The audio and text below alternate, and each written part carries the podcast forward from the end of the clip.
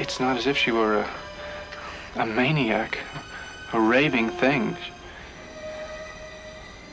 She just goes a little mad sometimes. We all go a little mad sometimes. Hey, cassettes, and welcome back to the Black Case Diaries.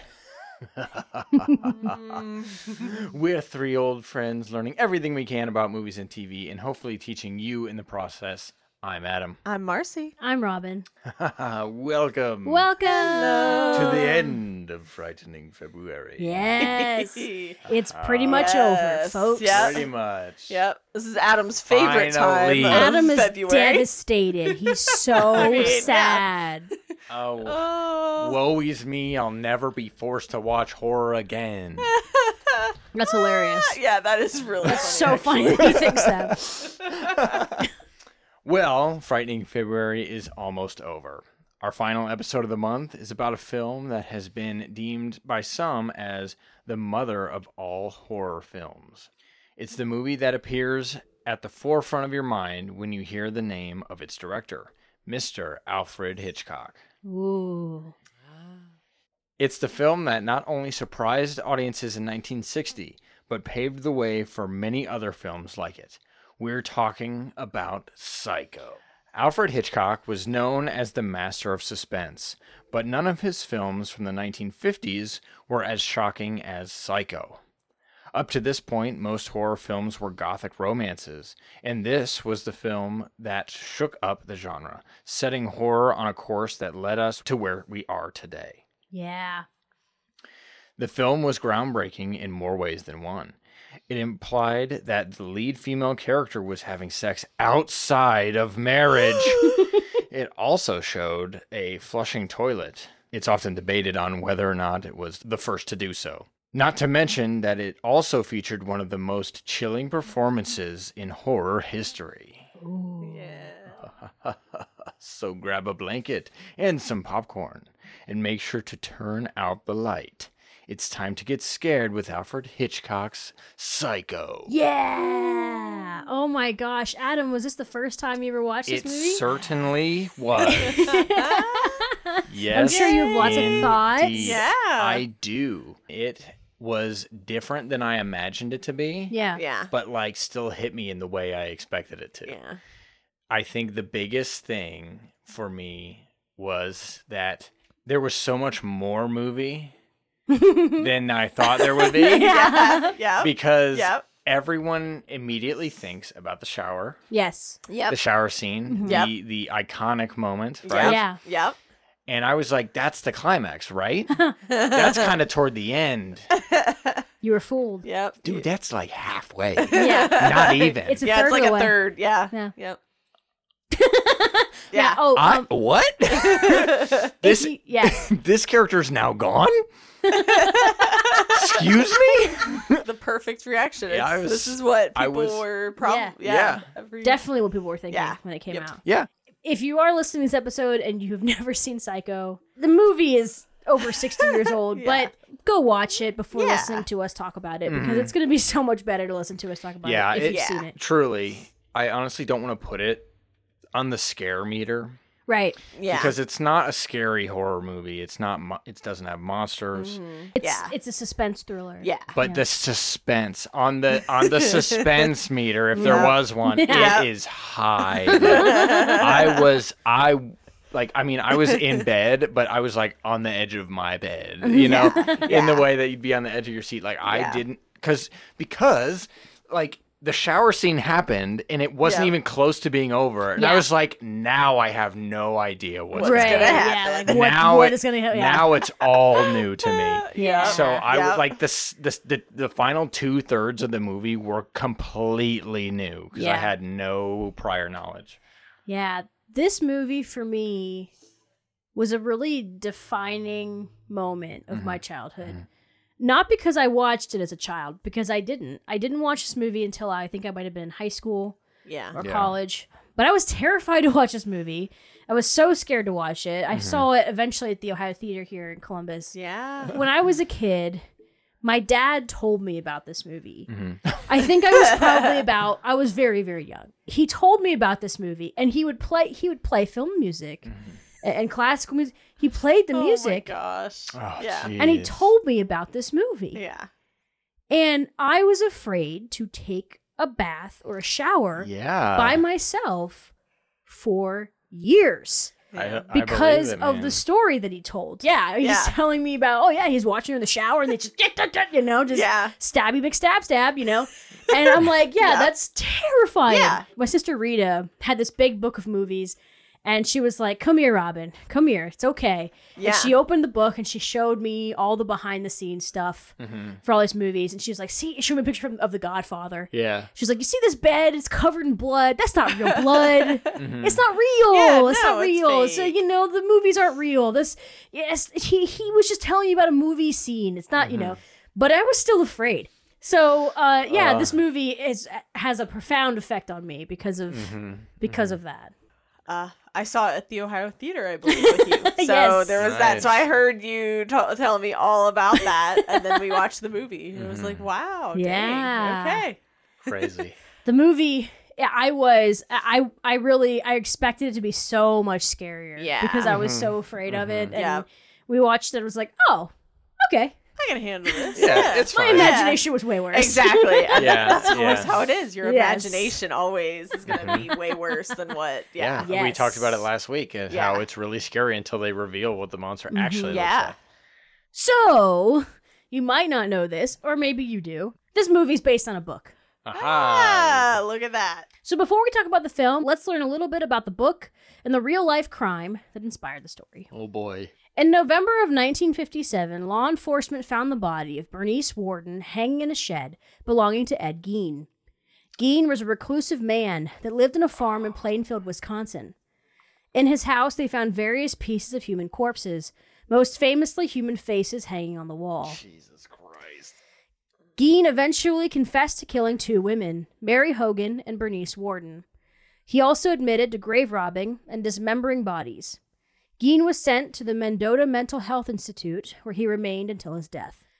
The story of how a local man in a small town managed to commit atrocities became the inspiration for many stories and films. The horrifying reality that crimes of this nature could really happen anywhere gripped newspaper readers all across the state, and even the country. One such person affected by the story was Robert Bloch. Bloch was a writer living in Milwaukee when he first read about the Gein murders. He was fascinated as to how Gein was able to get away with his crimes for as long as he did. The story inspired him to write a novel loosely based on the true story. He pulled the few details he had about Gein and developed the plot of Psycho. Bloch's main character was also a recluse. But how would someone with little to no friends find their victims? Bloch made the character a motel owner to give him access to out-of-town guests. He also decided that his murderer, Norman Bates, would commit the crimes in a dissociative fugue, a temporary state when a person suffers from memory loss. Bloch gave his book a couple of twists. For one, Norman Bates is not only a murderer, but he believes that his late mother is still alive and committing the murders herself. The other twist was that Bloch introduced a lead character, who many readers believed to be the hero of the story, and then he killed her off long before the story was over. I mean, bait and switch. Yeah. It was clear that this novel was a pure shocker to the average reader in the late 1950s, and Bloch had taken a huge risk. Psycho was published in 1959, less than 2 years after the discovery of Ed Gein's farm. It was at this time that popular horror director Alfred Hitchcock was finishing up production of his most recent film, North by Northwest, and was looking for a topic for his next film.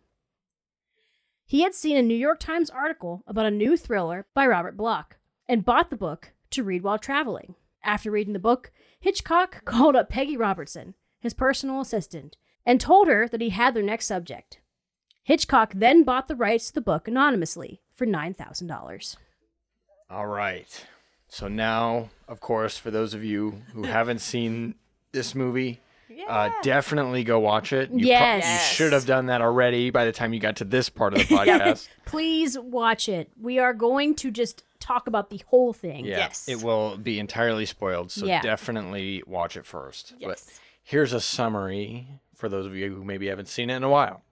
Marion Crane is on the lam after stealing $40,000 from her employer so that she can run away with the man with whom she's been having an affair. Driving on the back roads to avoid the police, she comes across the Bates Motel and decides to stay for the night. She meets Norman Bates, a seemingly harmless young man that gives her a room to use for the night. Norman has a troubling relationship with his mother, who Marion never sees. Later on that night, Marion takes a shower before bed under the watchful eye of Norman. While showering, a dark figure with an obscured face enters the room and stabs Marion to death. Several days later, Marion's sister and her lover arrive at the Bates Motel looking for Marion. Yeah. Yeah, so I mean, Adam already talked about how surprised he was. Yeah. Yeah, it totally threw me off. I had no clue that there was going to be that much more movie. Yeah. And so much more to Norman Bates. Yeah. And just, it was just like... Right, yeah. Yep. He's this young, attractive man. Yep. Who's like quiet and kind of sad and unassuming. Yeah. And so...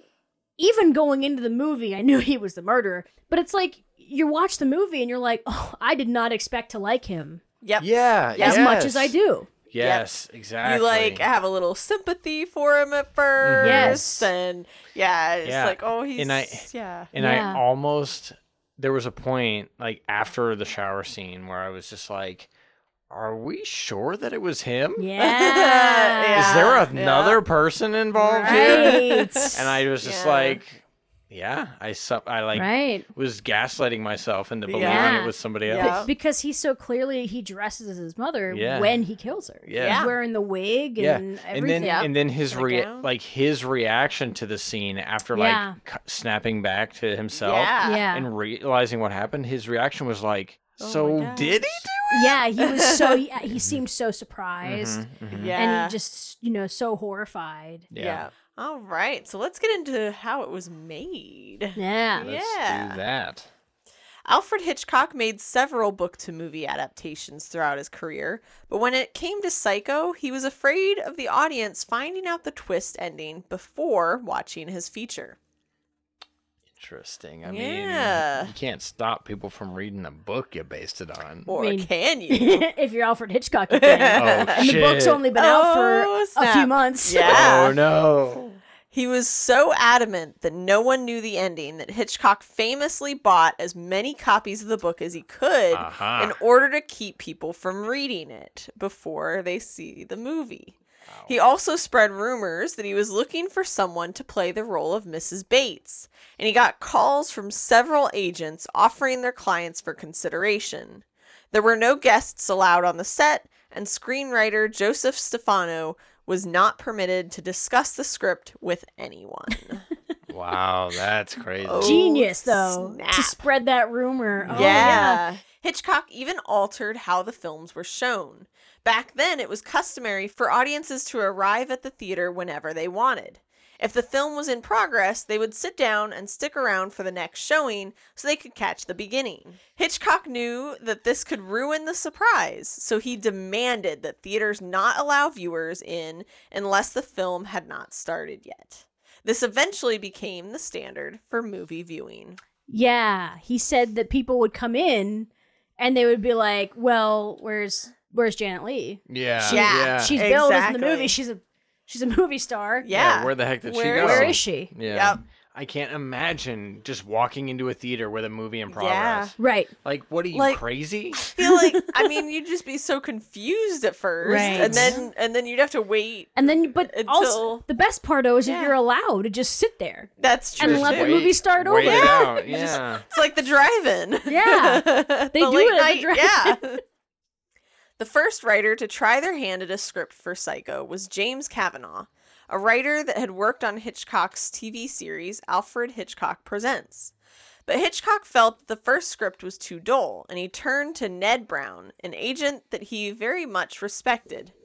Brown suggested Joseph Stefano, a young writer that had worked on two previous productions.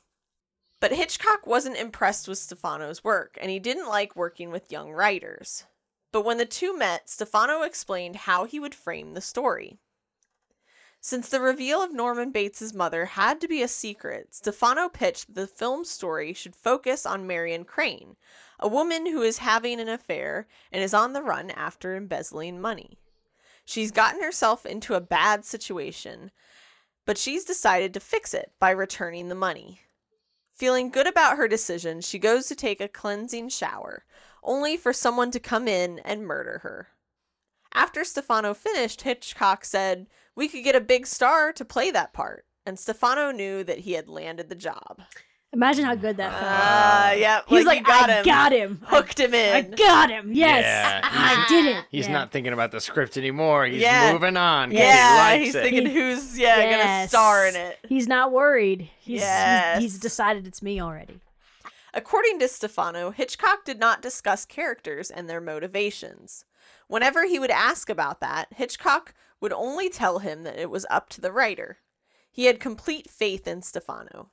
At one point, Hitchcock and his wife Alma went on a vacation, and he asked Stefano to write a scene while he was gone. When he returned, he took the scene home and came back the next day to tell Stefano Alma loved it. Because Hitchcock famously consulted his wife about every project, this truly meant that Stefano was on the right track for Psycho. Yeah. Oh, that's very sweet. Cool. If he said that Alma loved something, that was his way of saying that he loved it. Because he really it was like he couldn't say that. Couldn't. Yeah. But trust me, if Alma didn't love it, he didn't love it. Yeah. Because he really trusted her opinion. So if she said no, he'd be like, then no, right? It is. It's no. Amazing. There were several themes explored in Psycho, but one of the biggest through lines is the theme of mothers. Mothers are mentioned by several characters in the first act of the film before the introduction of Norman Bates. Once his character is on screen, there are several mentions and allusions to his mother, who is seemingly watching from her window in the house. Yeah. Oh, there's this ever-present looming mother complex thing going on here. Okay. You know, when she is in the hotel room with her lover. Yeah. We can even have dinner, but respectably. In my house with my mother's picture on the mantel and my sister helping me broil a big steak for three. And after the steak, did we send sister to the movies, turn mama's picture to the wall? Sam. Yeah. Oh man. And like that whole, just that whole concept of disappointing mothers, domineering mothers. Like they want hammer it in. Yeah, it's throughout the whole movie. Although Hitchcock had made several films in color during the 40s and 50s, he knew that Psycho had to be black and white because of the amount of gore. He also decided that the film would be a small production that cost less than $1 million. At this point in his career, Hitchcock was a household name and would have been able to secure much more funding, but he insisted. He also used the same crew that would film episodes of his TV series. When asked why he wanted to do this, Hitchcock reportedly referenced another studio that was making low-budget films at the time that he considered to be low quality. But those movies were doing very well at the box office. He wanted to see what would happen if someone made a better low-budget film. So he's talking about House on Haunted Hill. They didn't say that, but that's the kind of stuff they're talking about. They're talking about the low budget 1950s thrillers. Yeah, that were making a lot of money, but if you stack them up next to a Hitchcock film, and you can see, there's definitely a difference in presentation and and that's what Hitchcock was getting at. He was like, what if we made a good low budget movie? Yeah. So we'll make even more money. Yeah, exactly. That's kind of what he was thinking. It's smart. Really interesting. I wonder why so many studios don't think about that. Yeah. Yeah. Because it's possible. Because Hitchcock was at the end of his deal with Paramount, they agreed to distribute Psycho, but the studio had little faith in the film, thinking that a low-budget movie wouldn't do well, much like today. Mm-hmm.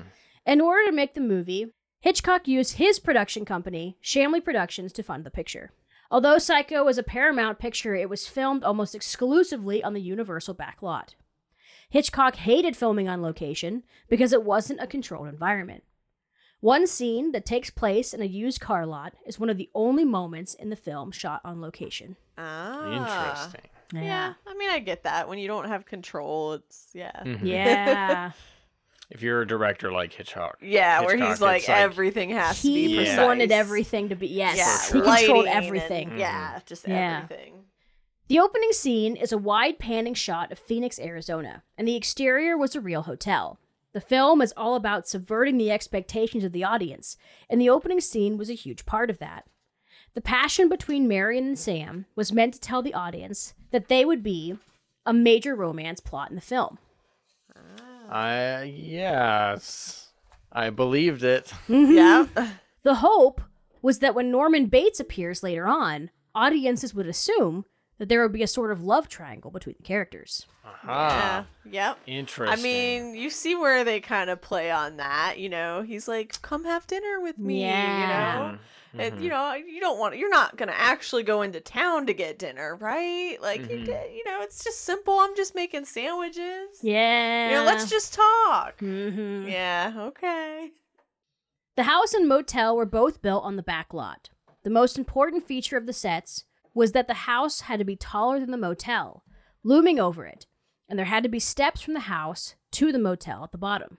One really funny story the assistant director told was that the night shot, okay, where it's the motel and you see the house and the mother is up there, you know, in the window, and so they were getting ready to film that, and especially the rain, because there's rain everywhere. Mm-hmm. And it was supposed to be, obviously it's cloudy night because it's pouring rain. Yeah. And the assistant director was like, I thought of everything. I had everything. I didn't want to let Hitchcock down. Yeah. Aww. You know, so he was like, I had everything like planned to a T. Yeah. And then they started filming, but then Hitchcock was like, cut. They turned to the assistant director and he was like, you didn't plan this out very well. And he was like, and I was shocked. I was like, what's wrong? What's the plan? Yeah. And Hitchcock just pointed up at the sky and this beautiful, massive full moon. Yeah. Oh, no. Behind the house. Ah, no. Dang it. And so the grip guys spent the entire time, like in the scene, they're holding stuff in front to block out the moon the entire time. Oh, my Lord. Oh, the one dang thing. Big old detail that goes under your nose. Yeah. The photo of the Bates house with the motel and a full moon is a beautiful picture. Oh, yeah. But it's like, it was supposed to be a rainy night, so they couldn't see the moon tonight. Yeah. The shower scene is the most famous moment in Psycho for several reasons. It tapped into the fear that we are never truly alone or safe. It also was a major surprise that the film's biggest star was dying only a third of the way through the film. Janet Leigh's performance and Hitchcock's camera work make the scene believable, but it's the music written by Bernard Herrmann that made the scene iconic. The piercing sound of the strings mirror the sound of a shrill scream, and the music pierces our ears just before Marion/Janet Leigh screams herself. The music is so famous that even people who haven't seen the film can mimic the theme. It has become synonymous with terror. Yeah. It gets used everywhere. Absolutely everywhere. And it's always the same kind of thing. It's like something scary is now revealed. It's such a parody thing. Yeah. Oh. Yeah. Yep. Gone beyond iconic into, it's like transcended itself. Yeah. You know what I mean? Yep. It's beyond its own thing. Yes. As the scene comes to a close, the camera zooms in on the still eye of Janet Leigh to emphasize the nothingness behind her eyes. This was an elegant way to show the audience that she had truly died without showing the body. Leigh was originally supposed to wear contact lenses to show the unmoving eyes, but the lenses at the time weren't advanced enough. She would have had to wear them for several weeks to get used to the lenses, and they didn't want to spend the time. So, she had to act the scene without them. When the camera zooms in, that's Janet Leigh's actual face and eye that she had to keep still for the entire shot. Incredible. It was really, really well done. Yeah. And you know what's really interesting is that the direction that she had been given by Hitchcock mm-hmm. uh-huh. was that every time she saw the camera move, she had to move too. Oh. That was the direction that he gave her. He told her, every time you see my camera moving, you have to have a motivation, find motivation for your character to move to. Uh-huh. So if you're watching the movie, every time you see like the camera starts to pan, she's uh-huh. she's picking up mail, she's what mm-hmm. you know, and so yeah. it was like this challenge that she had to like think of something to do every time. Yeah. So the fact that the camera is moving and she mm-hmm. is not is a huge visual trigger that she is dead. Got it. And it shows the death. Mm-hmm. Yeah. Very clearly. Yeah. Man. And there's always that like movie trope that's like, they're not dead unless you see the body. Yes. Yeah. I mean, they did it in Stranger Things. It's true. It's like a big recent one that I can think of. It is the golden rule. Yeah. If you don't see the death or you don't see the body, they do not die. Yeah. Yeah. Yep. Yeah. They're just missing currently. Yeah. Yep. The casting in Psycho was a major part of its success. Joseph Stefano felt that the Norman Bates that is portrayed in the novel was not likable enough, so he changed the character from an older man to a young one that seemed vulnerable and sad. This was because once Marion is killed, the movie shifts its focus to Norman, and the audience needed to feel empathy towards his character. Once Stefano described the film version of Norman Bates, Hitchcock immediately suggested that Anthony Perkins play the part. Fortunately, Perkins was available, and Norman Bates would be the role that defined his acting career. Truly. Wow. Mm-hmm. Truly. If people say Anthony Perkins, Norman Bates, that's the first thing that comes to mind. Yeah, yeah. Before the script had been written, Alfred Hitchcock sent the book to actress Janet Leigh, asking her to consider playing the role of Marion. Leigh wanted to say yes before even reading the book, simply because she wanted to work with Hitchcock. It never bothered her that her character's story ended abruptly, and she was intrigued with how it was going to make the film work. Hitchcock wanted Leigh because he needed a big name to draw in audiences and make them feel safe. He knew that audiences would believe that the film would not kill her character. This made the infamous shower scene so much more shocking. Yeah. This is something that people still believe. Mm-hmm. Mm-hmm. Yep. Everybody thinks that characters have plot armor and there's no way that they're going to be killed off. Yeah. And 98% of the time, people are correct. Yeah. Yep. Most of the time, it's like, well, they're not going to kill you. Yeah. You're the lead. Yeah. Like the entire Jurassic World trilogy. Yes. Yeah. I mean, plot armor, the series. Yes.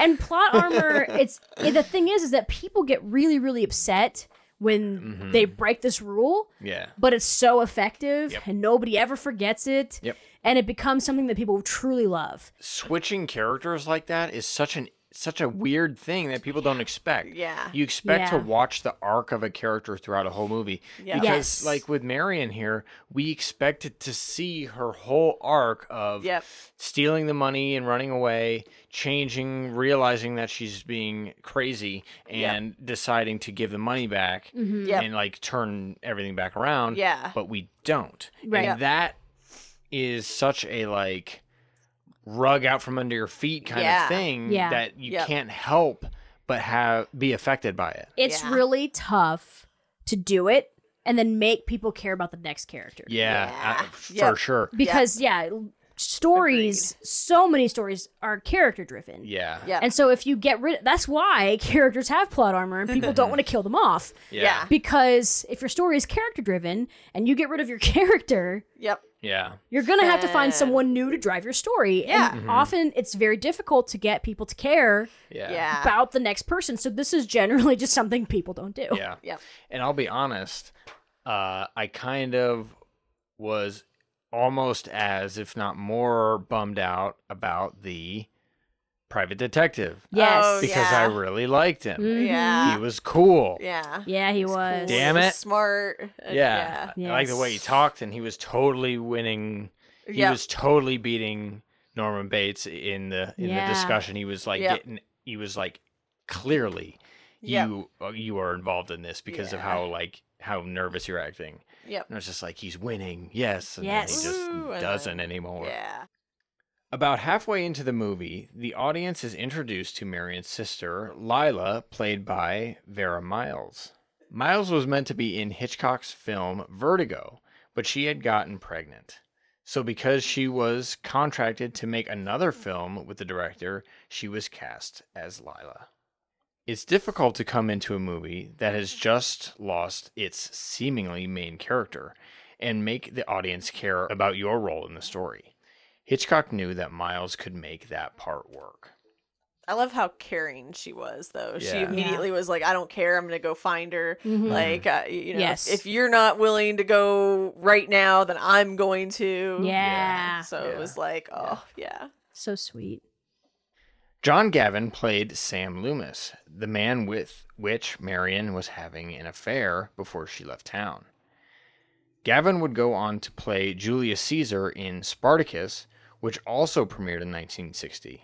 He had many TV and film roles and would make an appearance on the Alfred Hitchcock Hour a couple of years later. Yeah. Nice. He was a pretty cool, like, you know, kind of a sleaze at the beginning. Yeah. But, you know, once he realized, oh shoot, Marion's missing, he's like, now I'm with you, I'm helping. Yeah. So and it was cool because he did a couple of cool moments where he was, when they were trying to distract Norman and all that stuff. Yeah. The way he like stood firmly in the door when he knew that Lila was sneaking away to the house, and those kinds of moments where it's just like, you know, they're working so well as a team to beat Norman, and it's cool. I love it. You know, you have Marion, who was able to really carry the movie for the first part of it, and then she's gone, and then we need two characters to take her place. Yeah. Because it's, you know, she was so, it was such a weight, you know, that they, you know, they had two people do it. Yep. And I love their dynamic together. Like, when these two characters enter, they have plot armor. Yeah. It's like, they're not going to do it twice in the same movie. Right, yeah. And it's interesting, kind of like, they have these two characters to fill because they create such a build-up. Yeah. And then just cutting it off.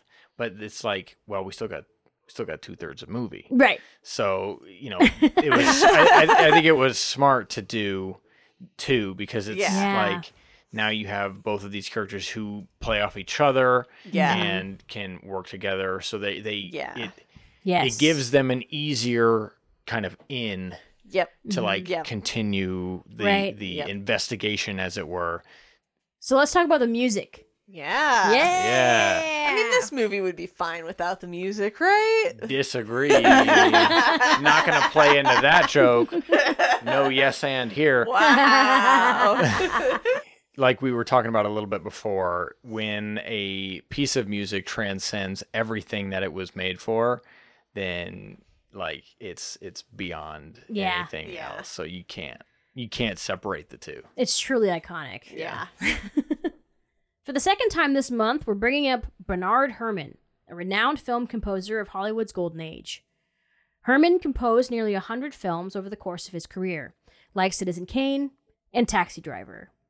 He wrote the soundtrack to a lot of Hitchcock's films, like Vertigo, The Man Who Knew Too Much, North by Northwest, and of course, Psycho. Of course. Mm-hmm. By the time that Psycho was released, Hitchcock and Herrmann had worked together for several years. Although Hitchcock was famous for managing every aspect of his movie, he left the score open for Herrmann to work on independently. Because the film was low budget, there wasn't a lot of money for music. Herrmann had a limited range of instruments available to him. He embraced this challenge and attempted to write a, quote, black and white score for a black and white movie. He heavily utilized the string section, placing mutes on the strings that made them sound dry and cold in comparison to strings in other classic Hollywood scores. You know, I noticed that. Yeah. I didn't really understand why they sounded so different, but it was like, what is going on with those with those cellos right now? It's like, or whatever. Yeah, it was. It's so. I think it's because when listening to a large string instrument like that, whether it's cello, bass, violin, those kinds of things, every note, at least in those kinds of movies, they come in slow, like, mm-hmm. you know, yeah. slow in and slow out. Whereas here, yeah, you've got the mute. Yeah. Yeah. You know, it's just like sound. And it's so jarring because yeah. you're so used to it one way. Yes. Hearing it this way is just off-putting. Yeah. Cello. Cello. It's a bass. Yeah. Oh, good movie. Oh, and I want to talk about this black and white score for a black and white movie. Mm-hmm. Yeah. So what he means is that when you make something in black and white, like mm-hmm. Alfred Hitchcock did with Psycho, people often think that black and white it's simpler, right? Uh-huh. Sure. But the thing about black and white is it actually gives you so much freedom mm-hmm. to do a lot of things that you wouldn't be able to do in color. Okay. You know, so because the way it works, like, I mean, of course you have to do some special tricks and stuff, right? Yeah. You got to paint women's lips green so they look red, yeah. you know, yep. and stuff like that. Yeah. When you take away the distraction of color, mm-hmm. yeah. you know, there's so much focus. Yeah. Yep. And it's just such a wider range of things that you can accomplish. Yep. Mm-hmm. And it's kind of like what he did with the orchestra. He doesn't have a full orchestra. Yeah. And so he's forced to use what he has, and that right. helps with the creative process, and it helps right. him yes. It helps him come up with these solutions to problems and yeah. and these cool ideas, you know, yeah. where just yeah. using the strings and not really having a percussion section mm. and having to use other instruments almost as percussion. Yes, yeah. because in every other score, those hits of when the murder is happening, mm-hmm. this sound, you know there'd be drums in that. Yes. Yeah. In every other movie, it's like bam, bam, bam. Yeah. But you don't, but yeah. the violins do all the work. Yep. And the way you described it as, like, you know, how they are limited but also free to do other things, right? Yeah. Imagine, right, picture the scene, like they're down by the motel looking up at the house, that image with the moon and all that stuff yeah. that you were just talking about. In black and white, it almost becomes this beautiful contrast painting. Yeah. You know, yeah. without color, but you know, you're relying so much on the light and dark values. And it just pops. Yeah. Man. Even in grayscale, black yeah. and white, it just pops right off the screen. The moon is so bright against the silhouette of the house. It's like you yeah. can't. In color, it would be washed. Yep. You would see the green of the trees surrounding. You'd see whatever color the house is. All that stuff gone from black yeah. and white. And in the same way of music, that limitation breeds all this creativity to yeah. create it in like an interesting way that you couldn't do otherwise. I right. mean, I don't, yeah. I feel like I'm repeating what you said a little bit, but it's just, it's really true. It's like yeah. creative solutions. Yeah, it's creative problem solving. From the moment that the film begins, Bernard Herrmann alerts the audience that they are watching a true thriller. The music hardly lets the viewer take a breath, even in seemingly mild scenes. But the moment that makes all movie lovers cringe, the part of the score that can turn your blood cold, is the infamous music during Marion's shower sequence. It's a harsh and unsettling sound, and it was unlike any film music that came before it. It made the scene infinitely more terrifying because it was, in some ways, scarier than the movie itself. Mm-hmm. Yep. If you hadn't, like, jumped yeah. at what yep. was happening, yeah. you certainly jumped at the sound of it. You're yeah. in a dark theater. Mm-hmm. It's 1960. Janet Leigh, a movie star, yeah. is in this brand new movie that you're watching. Yep. She's the main character, yep. it seems. And she's taking a shower.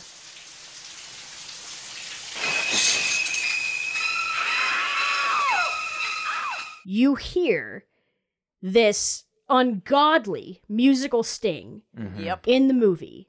You're absolutely going to jump out of your skin. Yeah. yeah. yeah. You have yep. no idea that this is going to happen. Yeah. Because how could she get murdered? Yeah. Mm-hmm. And exactly. in such an intimate and sacred place. Yep. Like the shower. Yep. yep. It's horrifying. Whoa. Yeah. And actually, like 1 second before that, something that part of the scene that I've never really like absorbed or seen yeah. was like the shot from within the shower. Yeah. Yeah. And you can just about see through the curtain, and yes. you see yeah, the you doorway see just like darken yeah. because you know the door just opened. Yep. Because yeah. with the door closed, it's all light, and yeah. it's just whoosh, now yep. it's all dark. It's like, oh yep. my. Unbelievably, Hitchcock actually didn't want to use any music for the shower scene. He thought the sound of Marion's scream and her struggling would be more effective. But Herrmann disagreed and wrote music for the scene anyway. Later on, Hitchcock approached Herrmann and told him that the scene wasn't working and that he might need music. Gee willikers. Look at that. Herrmann happily offered the music that he had secretly written, and Hitchcock agreed that it fit the scene perfectly. Oh, nice. Yeah. He wrote it anyway, and yep. then Hitchcock came to him, was like, I'm gonna need music after all. Yep. And he said, well, you know, I did write something, if you'd like to hear it. Wow, that's so funny. I thought you might come back. I had a feeling. I am curious, though, to see it without music. Yeah. You just can. There is a version of it without the music. Okay, I'm just curious, like, because I totally agree that there's no way it's going to be as effective. No. But I'm curious as to how it would play out. It really, to me, without the music, it really reads more like a scene from like an early talkie. It's just this long stretch of no music. Yep. And the scream and just the sounds. Oh, yeah. And it feels very old Hollywood. Yeah. Yeah. Interesting. It's also scary, but the music really... Maybe that's kind of where Hitchcock's head was at initially. It's like old Hollywood kind of technique where it's just like, you know, make them sit with it as it's happening. All right, let's talk about its reception and its legacy. I mean, why are we still talking about it today? I mean, nobody knows about this movie. Yeah, I know. We really honestly discovered it. Only 60s kids remember Psycho. Only 60s kids. Dude, why is that such a thing? Psycho was intriguing to so many people when it came out. One major reason for this, as we talked about before, was Hitchcock's plot to have moviegoers not arrive late and to not spoil the surprise. The approximate budget was $806,000, and it ended up with a box office gross of $32 million. Dude, when was the last time you didn't say million after a budget number? Yeah. Never. No. Yeah. Never, ever. Yep. God. So his little theory, it worked, you know? It sure did. Yeah. Which is why it was Hitchcock's highest grossing film at the time. Janet Leigh, in her book Psycho, Behind the Scenes of the Classic Thriller, said that Hitchcock did not have her and Perkins do the usual promotional publicity for the film. Hitchcock, however, did possibly the most public relations for this film. She believed that there were two reasons for this. First was that it ensured that the ending was not leaked. The second reason is that she believed he was putting 110% of himself into the film because he wanted it to succeed and prove Paramount wrong in their assessment of its box office worth. Yeah. Absolutely. Paramount was not happy with him because he was only contracted to do one more movie with them and he's going to do this stupid low budget thing that's not going to make any money. Yep. Yeah, it's like he's already contracted to do the next Star Wars or something, so he's just going to throw in the towel. Because he was contracted for Universal next. And they were like, so there you go. He doesn't care. Yeah. So he's just, like, he's just wasting it. Yeah. According to Janet Leigh, the critics had about 60% negative to 40% positive when it first came out. Yeah. What? Yeah. This is something, this is something that's so interesting about Hitchcock. Is that his movies were at first truly received as entertaining. Yeah. Yeah. Ways to entertain the masses, you know? Wow. Popcorn flicks. Yep. And it wasn't until years later that people started to really consider his movies as like cinema. Yeah. As like film, you know? Yeah. Yep. Upholding things like it's, you know, a truly important piece of film history. Of it. Yeah. Wow. Roger Ebert, in his review, said, "What makes Psycho immortal when so many films are already half forgotten as we leave the theater is that it connects directly with our fears. Our fears that we might impulsively commit a crime, our fears of the police, our fears of becoming the victim of a madman, and of course our fears of disappointing our mothers." So much fear in this movie. Yeah. Mm-hmm. Yeah. Lots from everybody. Yep. Yeah. Just a whole wide range of it, you know? The fear of the police came directly from Alfred Hitchcock himself, who was terrified of law enforcement. As a child, his father took him to the police station for acting out, and they pretended to arrest him as punishment. He told the story often as an adult, and was not shy about his uneasiness around police. Bro. Yeah. He was terrified of the police. They put him in a cell for a couple of minutes just to kind of shake him up and then let him go. I know. It was so funny. His daughter was they say he would always say it was a cell. Yeah. She's like, I doubt it. They probably just left him in a room, you know. Probably on a bench or something. They probably just left him alone and made him think that he was locked up. And but it's still a bit extreme. I would say. Yeah, absolutely. Psycho inspired many films for years to come. For example, the 1996 film Scream used Alfred Hitchcock's trick of casting an A-list actor and promoting the film as if she were the lead. Because Scream was a parody of the horror genre, it made sense for the film to reference one of the most famous thrillers of all time.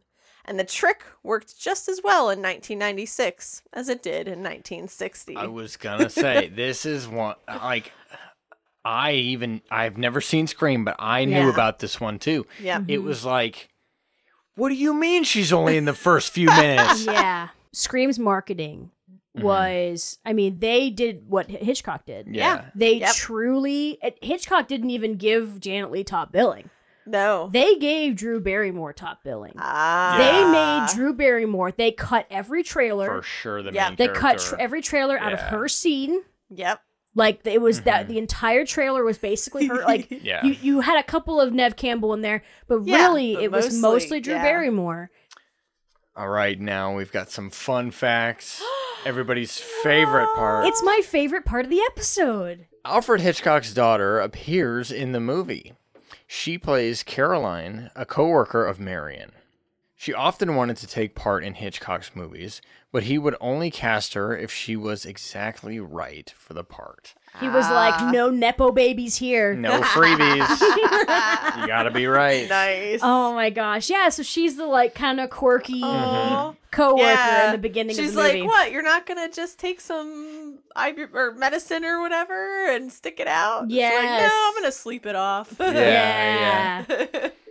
Because the film was in black and white, Hitchcock was able to use chocolate syrup to simulate blood instead of red corn syrup. The famous trivia of Hitchcock of Psycho. 'Tis true, everyone. Yes. In the beginning of his filmmaking career, Hitchcock would make cameo appearances in his movies because they needed more people in the crowd shots. After a while, audiences came to expect to see Hitchcock cameos in his movies, and he always delivered. In Psycho, the cameo is very early on when Marion is at work. If you look out the front window, you can see his profile as he stands on the sidewalk. Yep.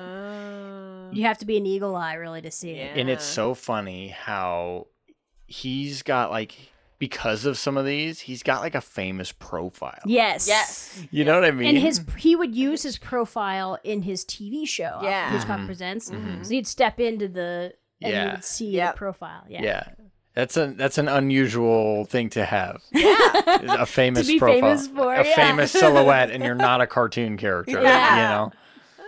Norman munches on candy corn throughout the film, which makes him appear bird-like.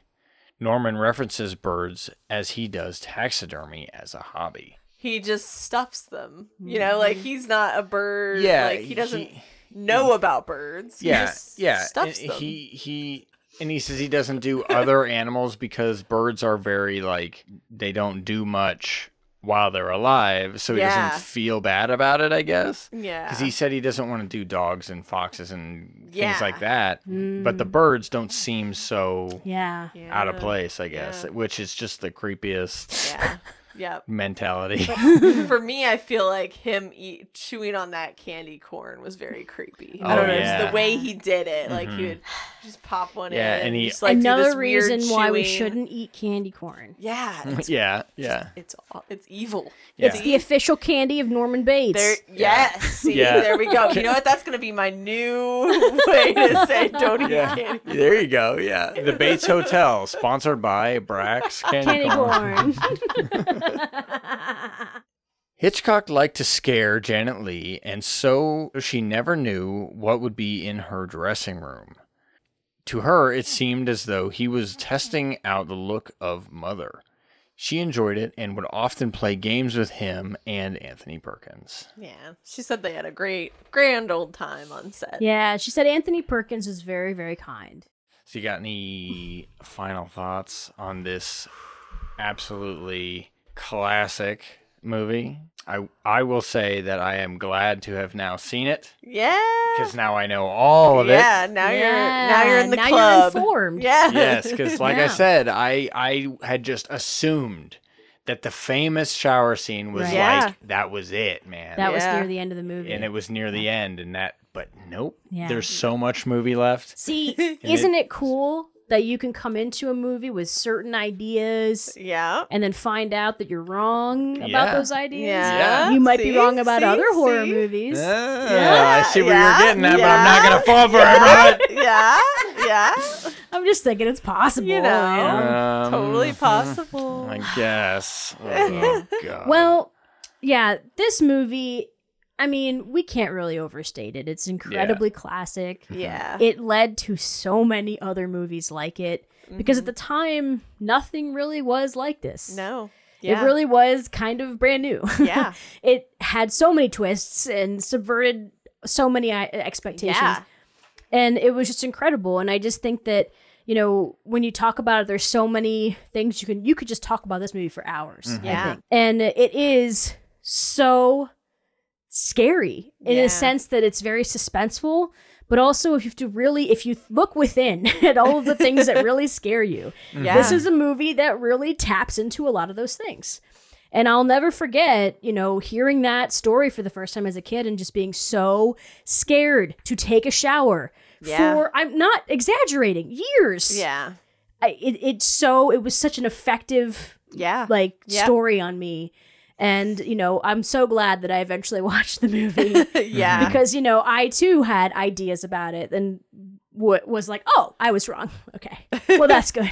It's not as scary as I thought it would be. Honestly, truly, in the spirit of how the first viewers, they had ideas about it and they were wrong. They were very wrong. And really, like, for me, the whole part with the mom and it, like... Yeah. The reveal at the end with that, too, I was just like... Yeah. Yep. Not only is she dead, he's holding her corpse in the house. She been dead. Mm-hmm. Yeah, she been... Man. Oof. Yep. That like, divot in the bed, too. Yeah. Oh, yeah. When she's looking around the bedroom. Yeah. And it's like, okay, so clearly the mom doesn't move ever. Never. Mm-hmm. Yeah. But before you know the truth, like, she's been decomposing there. Yeah, yep. Man, but this one really, the Hays Code too. It was near the end of the Hays Code, so he really helped push those limits of the Hays Code to kind of help get that Hays Code out of there. Yeah. You know, so kind of the straw that broke the camel's back. Yeah, kind of a movie. It was definitely one of those that was like, all right. This has got to change now. Yeah. When we discuss the history of the horror film genre, Psycho is almost always part of the conversation. Although there had already been several Alfred Hitchcock movies by 1960, none of them were like Psycho. This was a defining moment, not just for horror, but for cinema in general. It was a movie that seemingly broke all the rules. When big-name filmmakers were all embracing color as the future, Hitchcock opted for black and white. Although he had the means for a big-budget film, he intentionally made his movie as low-budget as possible. And most shockingly of all, he hired a well-known actress and made her appear as the film's heroine, only to kill her a third of the way through the story. Psycho masterfully conveys some of mankind's biggest fears. It was a fierce reminder that no one is ever truly safe, and that people may not be what they seem. Its very loose ties to a real story reminds us that horror can be found anywhere, although it's best to experience it in the form of a good story. So if you're interested in learning about horror cinema, make sure you give Psycho a good visit. We just mean the movie, of course, because if you ever happen to come across any creepy roadside motels with a large house and someone watching from an upstairs window, it's best to keep driving. Move along. Yes. Yes. Thank you very much, everyone. That is a case closed. It's pretty good. All right. Yeah. I'll take it. That's a Frightening February close. It sure is. It's the last ever Frightening February. Yeah. Yes, in its current form. Cry your tears now. Yep. Mm. Mm-hmm. Is it that sad, though? We know Adam will be crying tonight. As we go on, we remember this frightening February. No. All the frights we've had together. There you go. She tried to squeeze in too many syllables there. I did. Oh, the February frightening time that we had. Stop it. Yeah. Stop it now. I'm ending it here. Oh, no. Aww. Before we go, everyone, we'd like to thank our patrons, John, JD, Anthony, Shelley, Bob, and Jacob. Thank you guys so very much. Thank you guys. We really appreciate you. You mean the absolute world to us. We hope you enjoyed the extended version of this episode. There's some pretty great stuff in it this time, if I do say so myself. Yeah. Well. All right. See you later, alligator. Bye. After a while. Crocodile. Ooh. We're so cute. Bye. Later.